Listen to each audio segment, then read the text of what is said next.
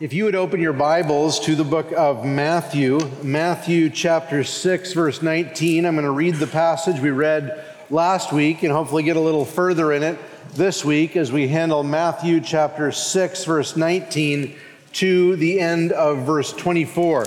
And it's a section of scripture that's dealing with, with money. It's dealing with money, and more importantly, it's dealing with God. Because, of course, the Bible only speaks about these issues that face us in our everyday lives, like marriage or children or singleness or money or work, as it helps us understand them in light of God, as it helps us understand them as opportunities to be faithful to God and to fellowship with God. And so let me read to you from Matthew chapter 6, verse 19, as the Lord Jesus Christ speaks to us about God and money. The Lord Jesus Christ says, Do not lay up for yourselves treasures on earth, where moth and rust destroy, and where thieves break in and steal. But lay up for yourselves treasures in heaven, where neither moth nor rust destroy, and where thieves do not break in and steal. For where your treasure is, there your heart will be also. The eye is the lamp of the body. So if your eye is healthy, your whole body will be full of light. But if your eye is bad, your whole body will be full of darkness. If then the light in you is darkness, how great is that darkness? No one can serve two masters. For he will either hate the one and love the other, or he will be devoted to the one and despise the other. You cannot serve God and money. This is God's word. Father, we ask you that you would come now and allow my preaching not to be the words of men, but to be the words of God as it really is and that you would allow me to only say what's consistent with your scriptures, and that your people would hear your voice and be transformed. And we pray that the way we would use our money would become a source of joy for us, not only in this life, uh, but in the age to come. Pray this in Jesus' name. Amen. In First Corinthians, in 2 Corinthians, chapter 1, verse 24, the Apostle Paul describes his service in a way that I find really wonderful and honestly a bit breathtaking. He describes the work of a Christian teacher, and that's what he was, as like this. He says, We work with you for your joy. We work with you for your joy. He sees himself, and I hope I see myself, as working cooperatively with his brothers and sisters to increase their joy in this life and in the next. And each time I preach a sermon, and each time we listen to a sermon, and then the body of Christ discusses a sermon, we are part of that cooperative process where we're working together, seeking the next steps in the path towards earthly and eternal joy together. So, this morning, as I speak to you, the, the people I love, this seems especially relevant. My goal is to explain and apply Jesus' words about money. And my goal is not to make you feel guilty about money. It's not certainly not to pad my own pockets. My goal is to work out with you our best next steps towards joy. In this passage, we're going to see that there are ways we can handle money and ways we can think about money that will do our souls harm in this life and in the next. And there are also ways to think about money and handle money that will do our souls good in this life and in the next. Just a quick glance at the passage we just read. We'll go into it a little deeper, but just a quick glance at the passage we read, and we see that to think about money wrongly can lead to devalued or stolen investments, great spiritual darkness, and even betrayal of God and hatred of God in people who at one time called themselves Christians. Every believer wants to avoid loss, darkness, and hatred of God. There's no joy in us for us in that. On the other hand, this passage speaks of eternal treasures, walking in the light, and a single minded love and devotion to God. Every believer wants that. Even at their worst moments, we wish that's where, where we were. And here is Jesus unfolding the place our attitude and our actions towards money might take in leading us towards that kind of joy.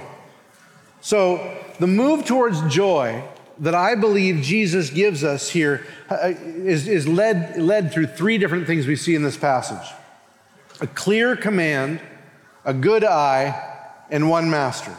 If you want to pursue joy through money, what's required is a clear command, a good eye, and one master. I want to begin by looking at the clear command. And we actually spent the whole sermon on this last week, but I don't want to go forward without reviewing it one more time because I think if we're not crystal clear about what exactly Jesus is commanding when it comes to money, we'll go astray. There's all kinds of things that people think the Bible says about money that it actually doesn't say at all, and we need to be we need to be precise in understanding exactly what Jesus is saying to us when it comes to money. It's easy to read Matthew 6, 19 through 21, and think the Bible has a negative view of money and a negative view of self interest. Both of those ideas are dead wrong. The Bible does not have a negative view of money. Turn to your neighbor and say, The Bible does not have a negative view of money. Okay, now that we got that cleared up, often people will quote 1 Timothy 6:10. Money is the root of all evil, which of course the Bible does not say. That's, I should have said they will misquote 1 Timothy 6:10, which actually says the love of money is the root of all evil. Loving money more than God and your neighbor will rot your soul.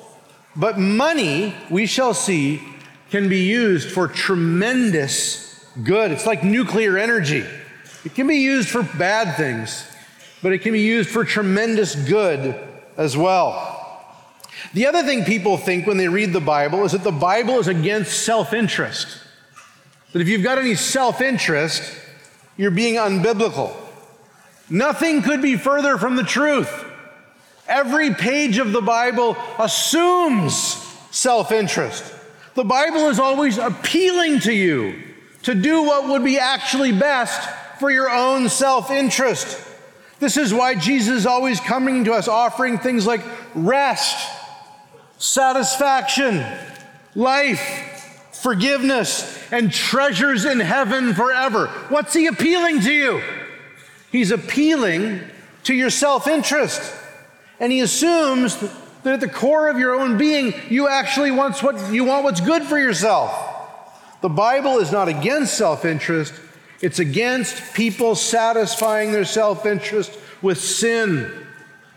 The Bible is against the way we pursue our self interest, not self interest itself. The Bible is against us glutting our self interest on rebellion against God with treasures that will not last. Now, notice what I'm saying it really comes from the text. Jesus is not against money. Do you see that? He says, Do not lay up for yourselves treasures on earth. Now, if you just read that, you might think he's against treasures, he's against money, he's against gold, he's against silver, he's against stuff, he's against material things. If you just read that, you might think that. But then you get to the very next verse, right after he's told you not to lay up treasures for yourself on earth, and what he says, but do lay up treasures for yourself in heaven. So the problem is not treasures. Gold was God's idea. Silver is God's invention. Cold hard cash and private property are the, come from the mind of the divine. They're God's idea. He thinks they're wise. It's Jesus' idea to pave the central street in the New Jerusalem with gold. So, any sort of latent idea that stuff is bad and that stuff has spiritual cooties is actually dead wrong and unbiblical. Jesus is not speaking against treasures at all, nor is he speaking about self interest. Now, last week after my sermon, uh, Christy King uh, Pastor Jeff's beloved wife came up to me and she said, Ryan, I, you know, I love your preaching and I love it. And, and she said, but you just, you kept misquoting this verse the whole sermon. And, and, and you, you kept leaving out, don't lay up for your treasures for yourselves, for yourselves. And I thought, was I, was I misquoting it every time? She's like, yeah, you, you never said those words. And so that was bad. So, uh, and, and I, I thanked her because the slippery slope starts two words at a time. And, and so, so I want to get back on the straight and narrow and, and emphasize that Jesus is not saying the main problem is that you want to lay up treasures for yourselves. You might read that first verse and go, oh, the problem is selfishness. Do not lay up treasures for yourselves. Don't do that. That's being selfish. Except that the very next verse tells you to lay up treasures for yourselves. So it's actually exhorting you towards self interest. Do you see that? It says that right in the passage. It says in verse 20, but lay up for yourselves treasures in heaven. Thank you for making sure I noticed that. And so, what's going on here? What's going on here is that the treasures are not the problem Jesus is dealing with. We've got college students all over this world being taught in their classrooms that treasures and capital and the capitalism that might get you more of those kinds of treasures is innately problematic. Not so. Treasures are not inherently evil. Is that clear? Just for the record, you didn't make any of the treasures on the planet. God did. And when He made them, He said that they were very good. And they are, even in a fallen world. So the problem is not treasures. Neither is the problem self interest. Self interest is not the problem. The problem is this the problem that Jesus is dealing with is that we want money, prosperity, and pleasure and ease here more than we want treasures and pleasures and rest with God in heaven. That's the problem. It's a where problem and it's a who problem. Where do you want your treasures? Do you want them in this life now? And who do you want to be your highest treasure? Do you want it to be God giving you treasures, or do you want it to be just yourself in this world hoarding the good things of this life, divorced from any kinds of enjoyment with God? You've got to get the problem right. Jesus is saying if your heart is set on earth, then when your treasures are going to be destroyed or dislodged from your possession, your heart is going to break. Because you're going to lose what you value most. But if your treasures are in heaven, where they are protected and they're enjoyed in the presence of God, then you will have joy. A passage like this is introducing us to what preacher John Piper calls Christian hedonism. Now, regular old hedonism is the pursuit of pleasure, sex, drugs, rock and roll or even being the most awesome and moral you can be. Hedonism is about seeking as much pleasure as you can in this life. Christian hedonism, as Piper describes it, is a reminder that Jesus actually wants us pursuing pleasures, but pleasures that last, pleasures that actually satisfy the soul. Jesus' problem is not that you have self interest, it's that you're stupid when it comes to what you're interested in, and that I'm stupid. It's that what we think will satisfy is actually going to get washed away at the very latest the minute we die.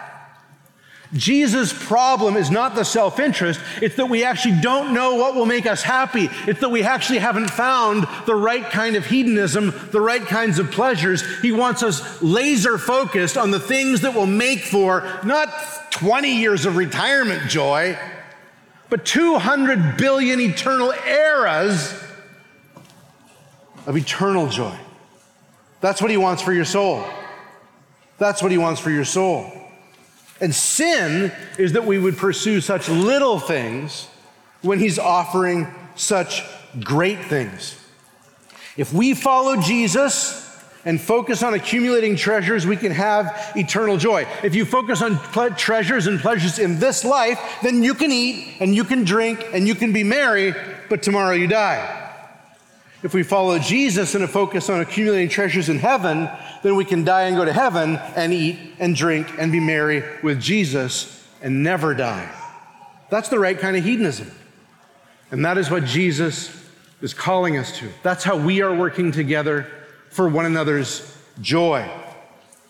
Another way of putting the concern of this passage is like this The central problem the Bible sees with us is that people worship and serve the created things rather than the creator. We like the stuff he made more than we like him. We are like a wife who likes her engagement ring more than she likes her husband. We are like children who like their Christmas gifts but want to ignore grandma and grandpa who bought them.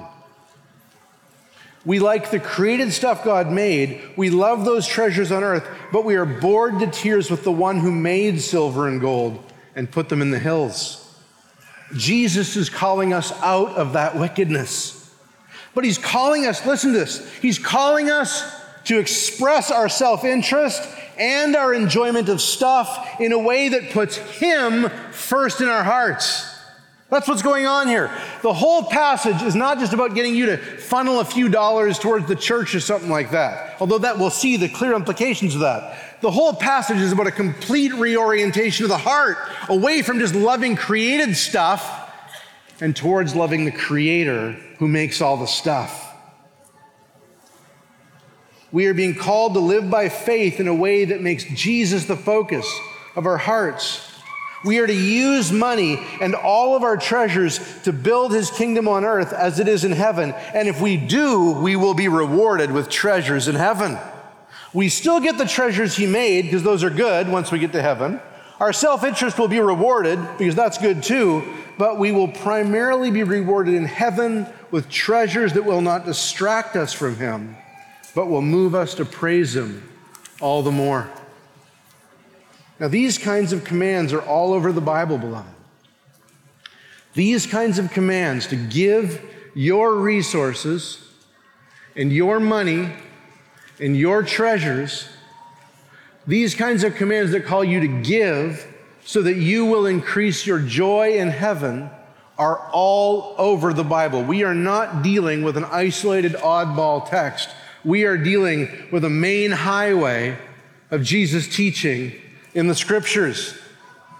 Luke chapter 12, verse 32. Fear not, little flock. This is Jesus speaking. For it is your Father's good pleasure to give you the kingdom. Sell your possessions, give to the needy. Provide yourselves with money bags that do not grow old, with treasure in the heavens that does not fail, where no thief approaches nor moth destroys. For where your treasure is, there will be your heart also. Saw the same idea in a passage we read last week 1 Timothy 6 17.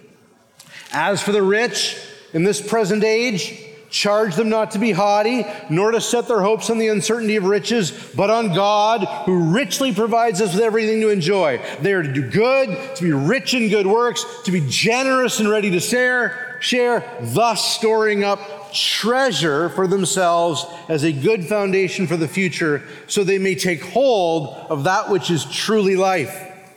Or another example of this principle let the thief no longer steal. This is Ephesians chapter 5. But let him do honest work with your own hands so that he has something to give. Do you see that? sell something so you can give. If you're wealthy, give. If you're used to be a thief, get a job and make some money so you can give. The whole idea is if you've got treasures, sell some of them to give. If you've got excess, give out of that excess to give. If you don't have any money and you're used to stealing other people's money, make money so you can give. There's this holy industry so that we can be laying up treasures not on earth, but in heaven. As a congregation, we want to work together to promote such a culture of sacrificial generosity that we will be abounding in eternal treasures in heaven. We want to walk past each other in heaven on streets paved with gold, loaded with riches that make us glorify Jesus all the more, going, Are you not glad we made those investments? We want to pursue joy by obeying Christ's clear command. Now, this brings me to the second point we need to look at. We need to make, here's the second point we need to look at. In order to obey Christ's command, to lay up treasures in heaven, we need a good eye. We need a good eye. I played a lot of baseball growing up, and so you hear the crowds when you're when you're not swinging at the balls and you are stinging at the strikes, good eye, good eye, good eye, right?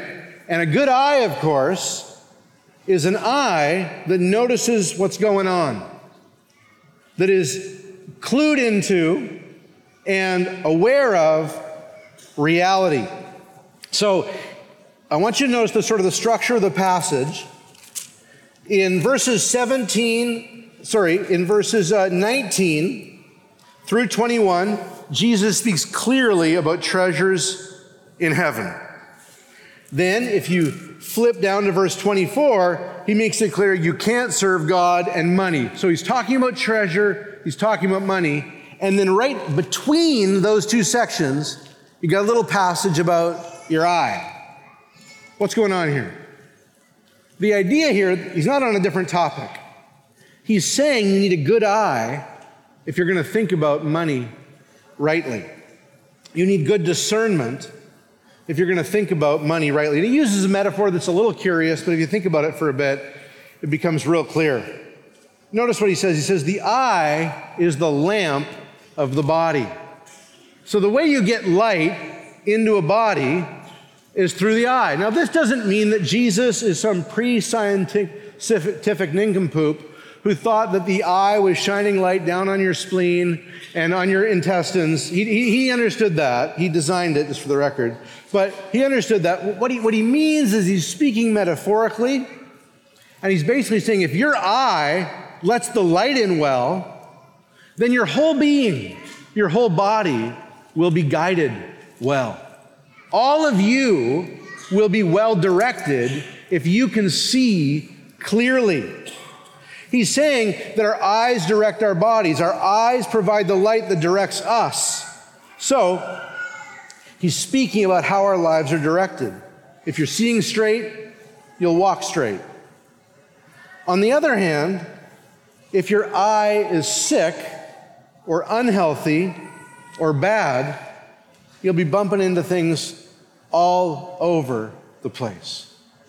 If your cataracts grow to the point where everything's foggy and you keep getting into car accidents, it's because your eye is bad and you're being guided poorly. Now, there's all kinds of ethical issues that come up with money.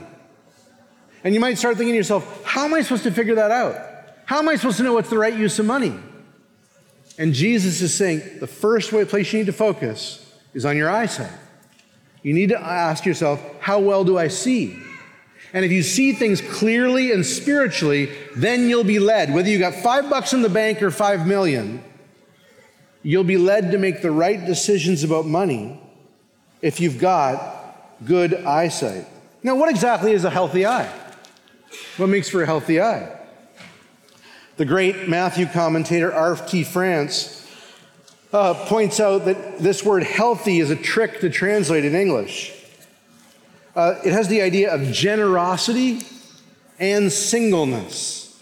A healthy eye is a generous eye, looks at situations and doesn't see threats to its wealth, but sees opportunities to minister with its wealth.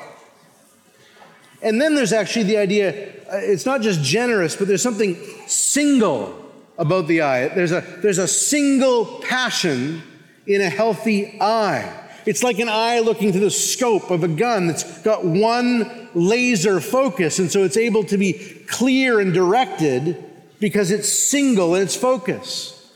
Matthew 6:22 says this. Sorry, in the KJV. The KJV gets this very well.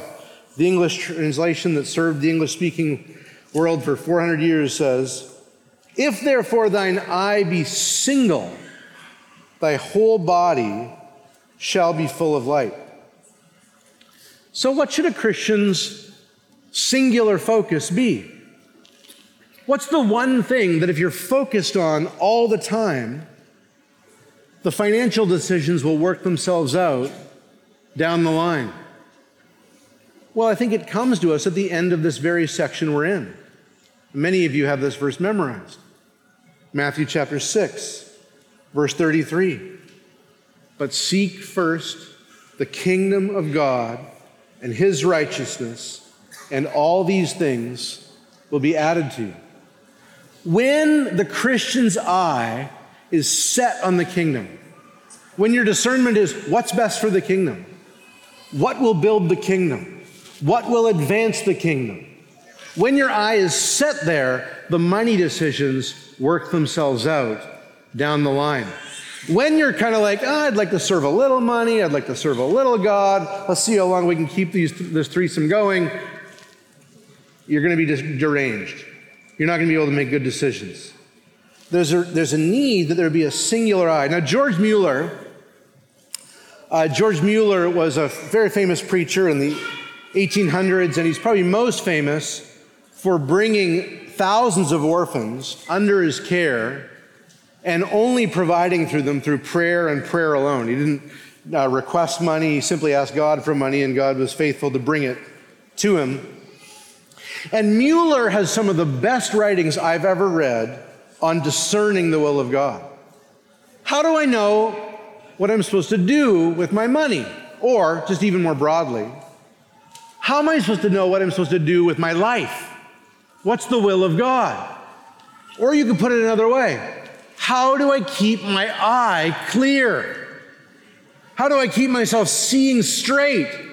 Because once you're seeing straight, you'll walk straight. And Mueller wrote, what has he got here? Six little points on discerning the will of God. Now listen to them because they're very helpful. He says, here's how he begins to seek the will of God. I seek at the beginning to get my heart into such a state that it has no will of its own to regard, in regard to a given matter. The first step is absolutely crucifying your own will. He says this nine tenths of the trouble with people is just here. Nine tenths of the difficulties are overcome when our hearts are ready to do the Lord's will, whatever it may be.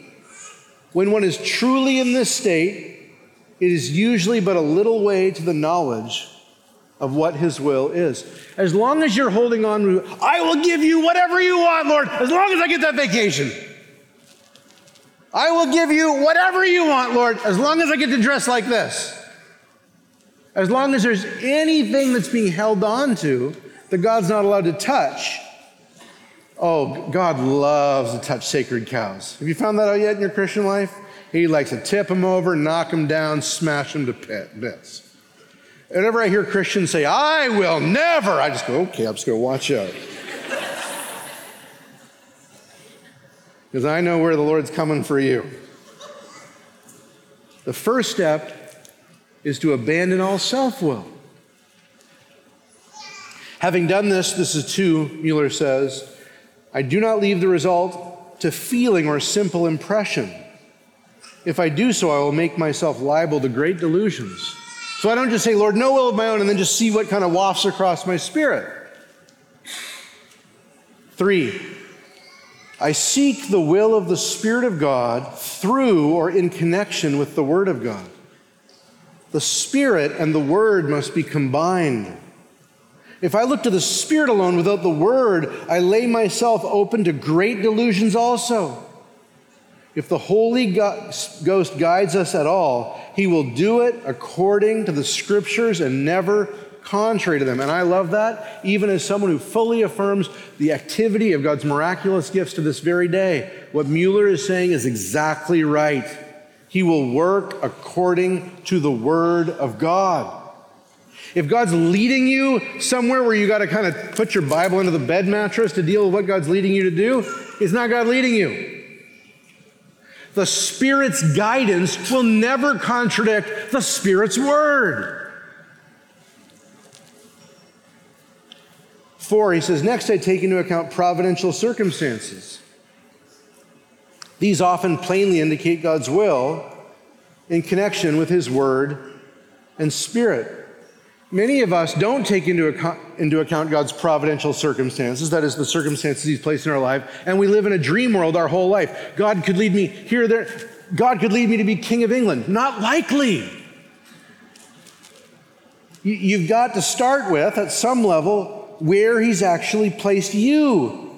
Because, of course, the Father works through the Father's providence. Fifth, I ask God in prayer to reveal His will to me aright. No will of my own. Reading my Bible, Lord, reveal your will to me. And then he says, Thus, through prayer to God, the study of the word, and reflection, I come to deliberate judgment according to the best of my ability and knowledge.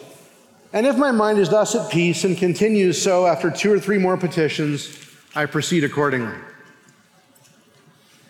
I crucify my own will I look through the scriptures, pay attention to what God's doing in my life, see what I have peace to do. I pray about it a couple times, and then I do it. Emmanuel, we would do well to help each other cultivate this kind of attitude.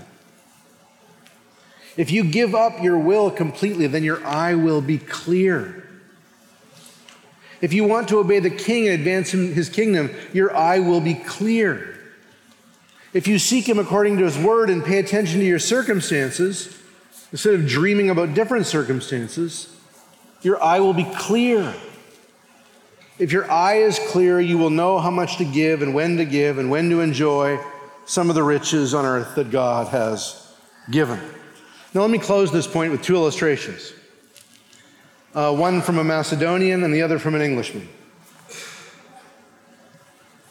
Let me just close this point by mentioning two examples for you that show what freedom we can have if we have a clear eye. The first comes from the Macedonian Christians that are mentioned in the book of Second Corinthians. They were poor. They were very poor. But after seeing a need, they decided they wanted to give just like Jesus had commanded. Paul commends them to us, saying, This is Paul speaking, 2 Corinthians 8, verse 1 through 4. Paul says, We want you to know, brothers, about the grace of God that has been given among the churches of Macedonia. You need to know what's going on in Macedonia. It's amazing. God's grace is all over these people.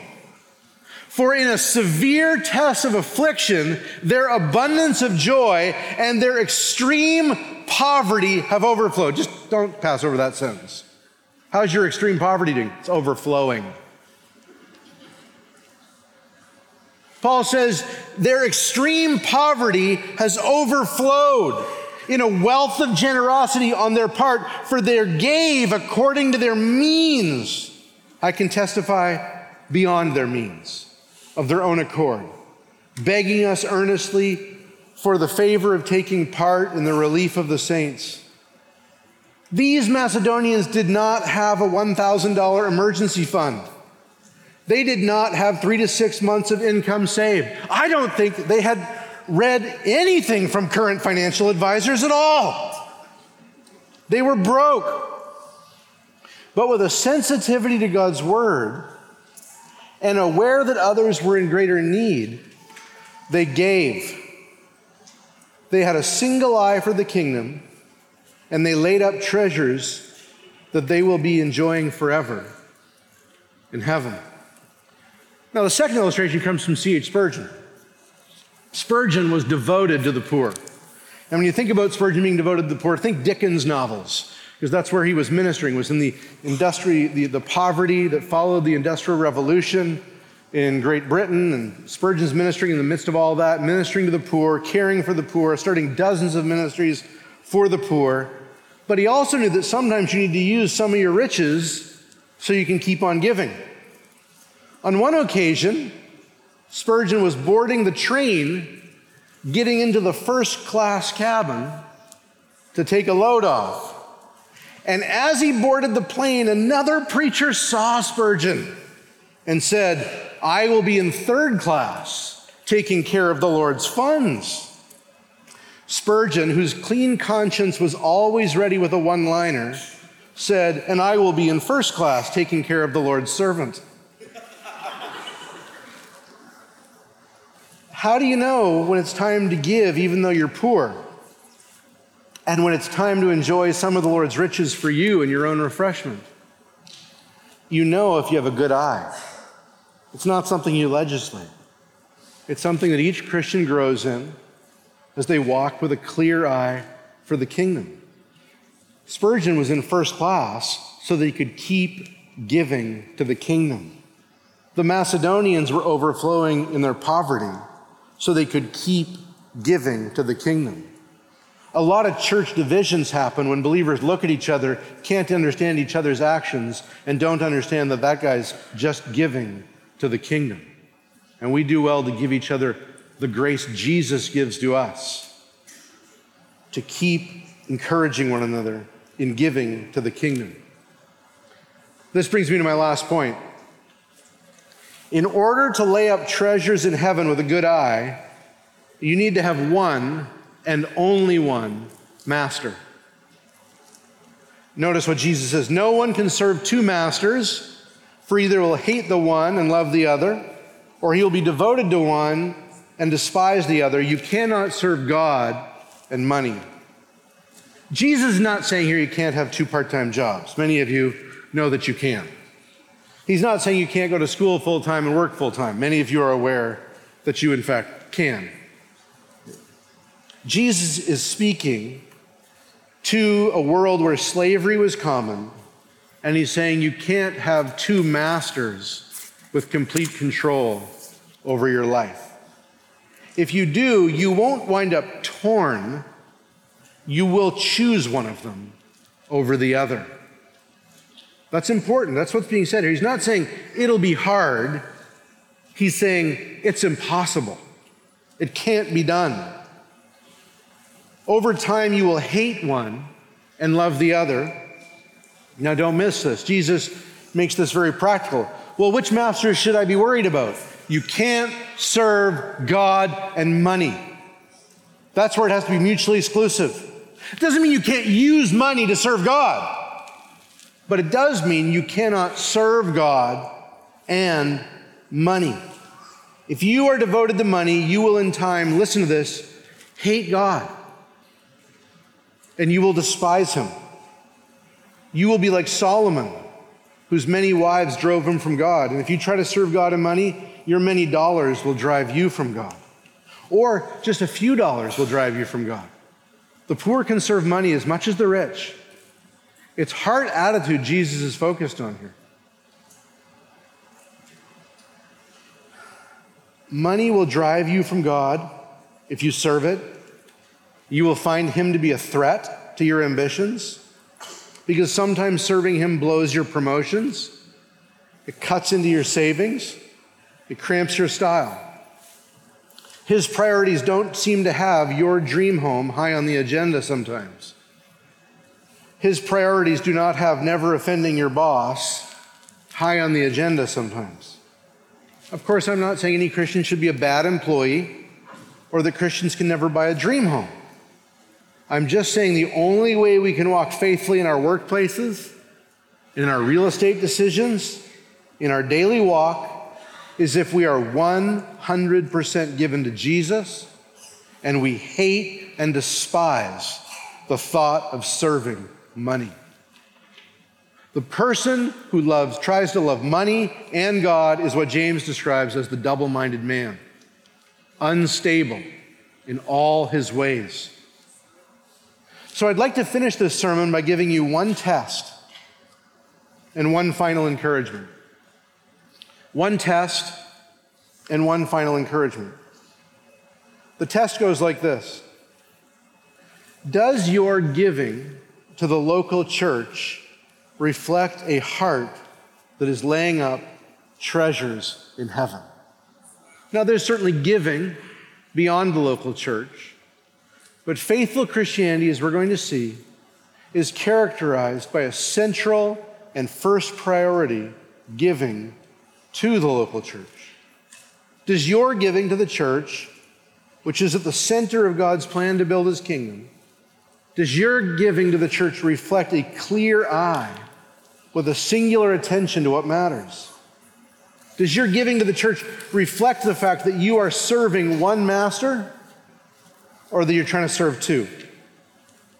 Throughout the New Testament, the pattern of God's people is that they use their money to advance the kingdom of God through the church, not exclusively, but primarily. Through the church, the early church gave to the poor. Listen to this verse. Acts 4, we read, As many as were owners of lands or houses sold them and bought the proceeds of what was sold and did what with it? Laid it at the apostles' feet. And it was distributed to each as any had need. Do you see that? The organization of the church, the leaders led by the apostles at the time, the offerings coming to them, it's being distributed through there. It's not just each man doing what's right in his own eyes, there's a central gathering and distribution. It's the same with the giving of Barnabas, who went on to be a church leader.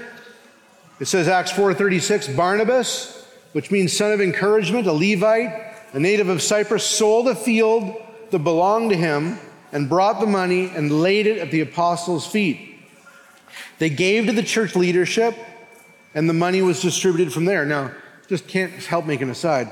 How important then is it that we continue to be careful in terms of who we appoint to church leadership? And that we pray for the holiness of our elders and deacons.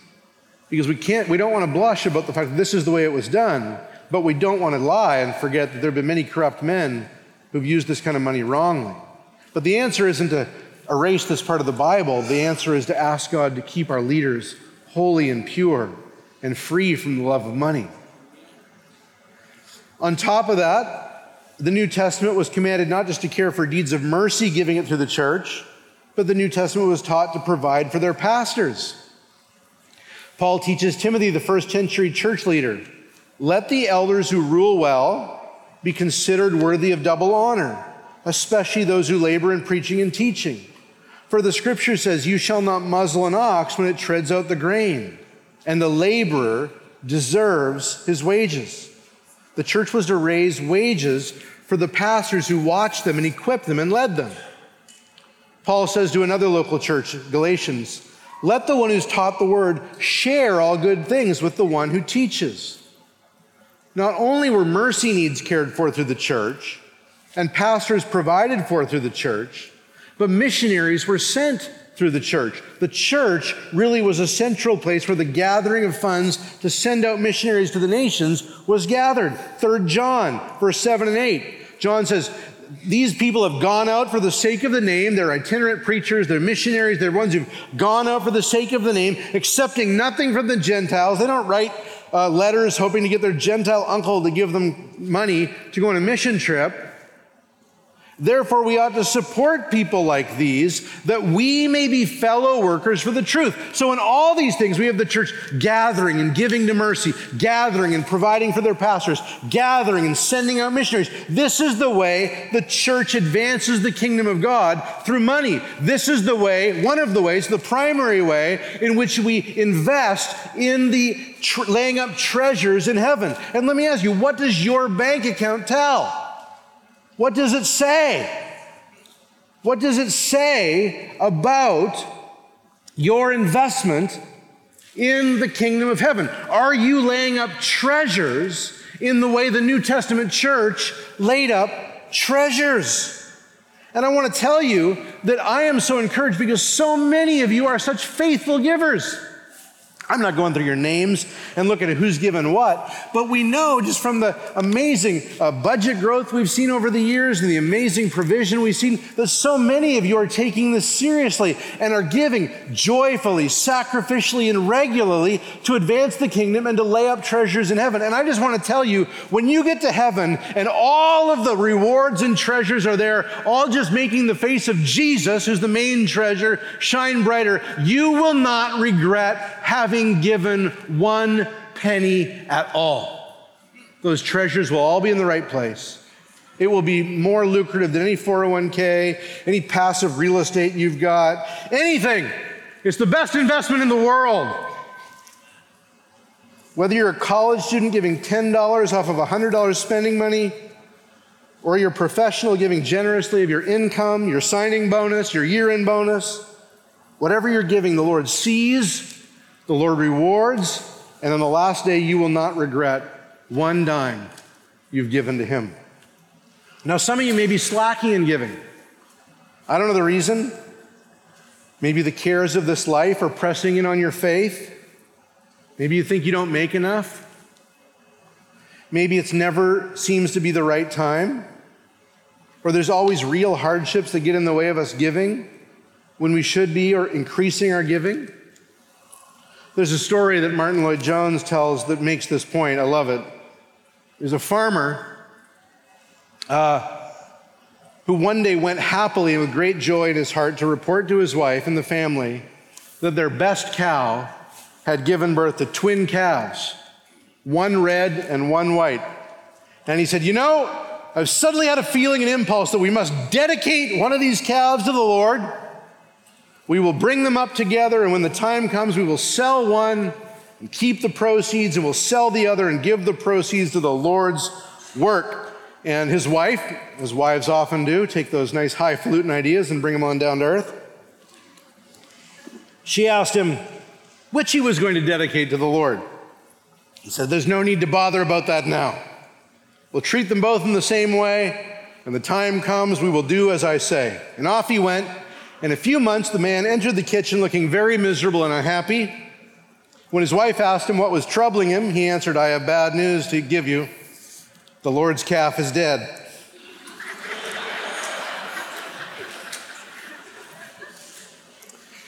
But she said, You had not decided which one was to be the Lord's calf. Oh, yes, he said, I had always decided it was to be the white one, and there's the white one that has died. The Lord's calf is dead.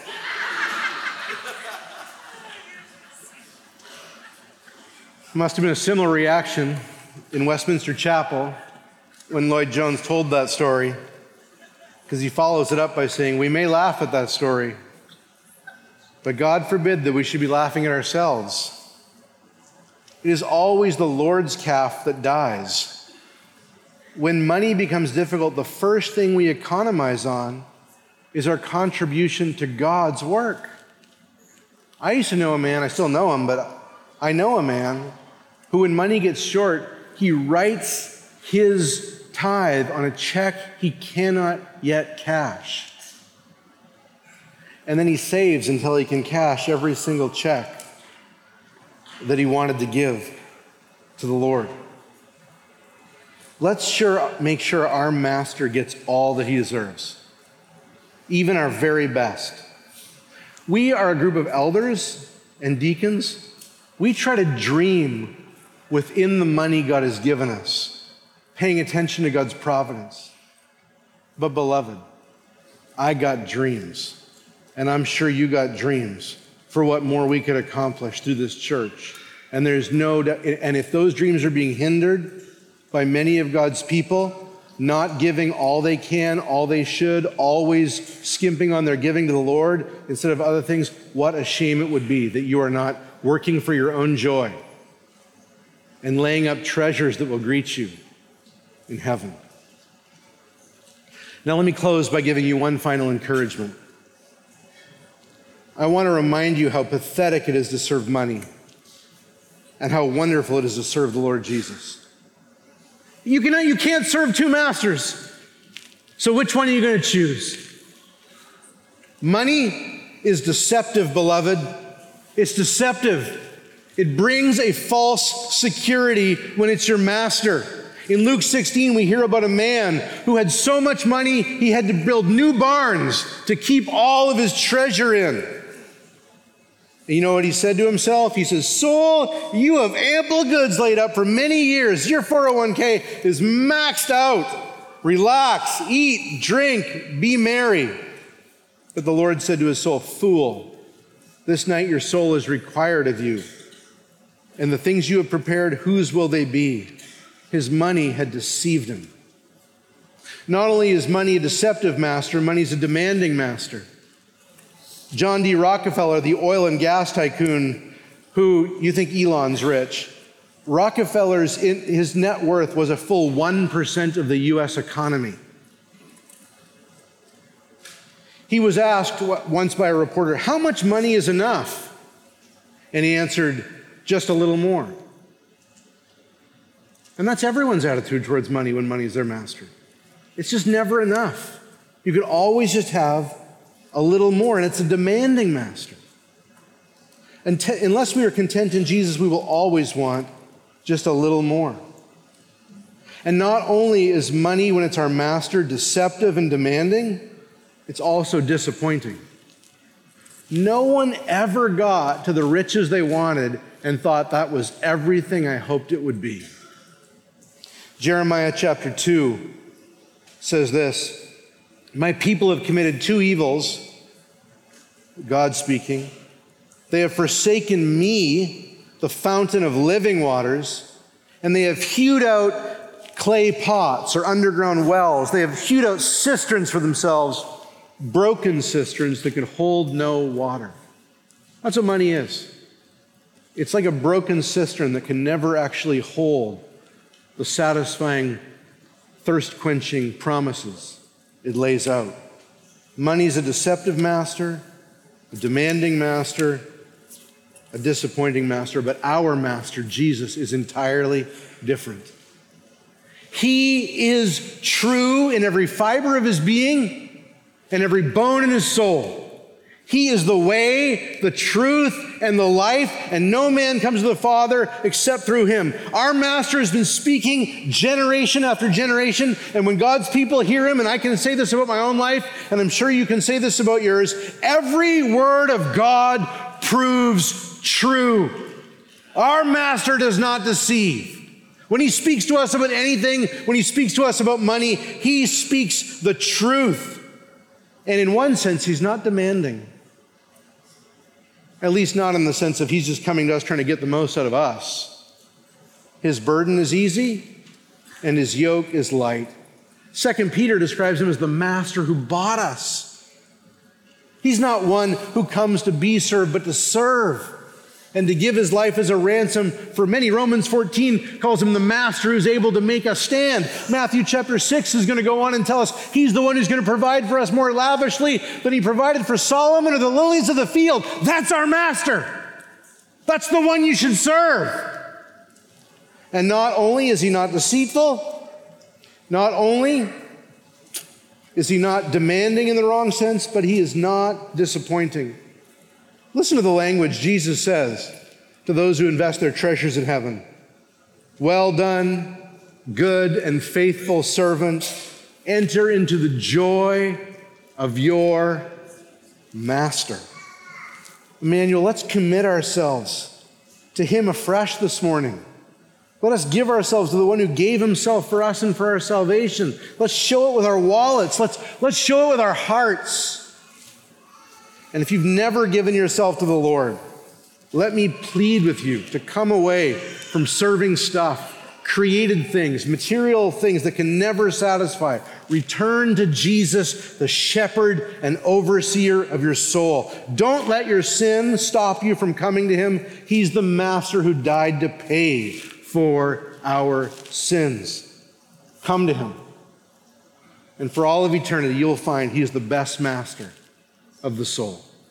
Father, we come before you, we praise you, we thank you, and we pray that you would help us to make resolves to serve you and then to make good unresolves to serve you, and that we would find you true and we would find you so satisfying as we invest in your kingdom in heaven. We pray this in Jesus' name. Amen.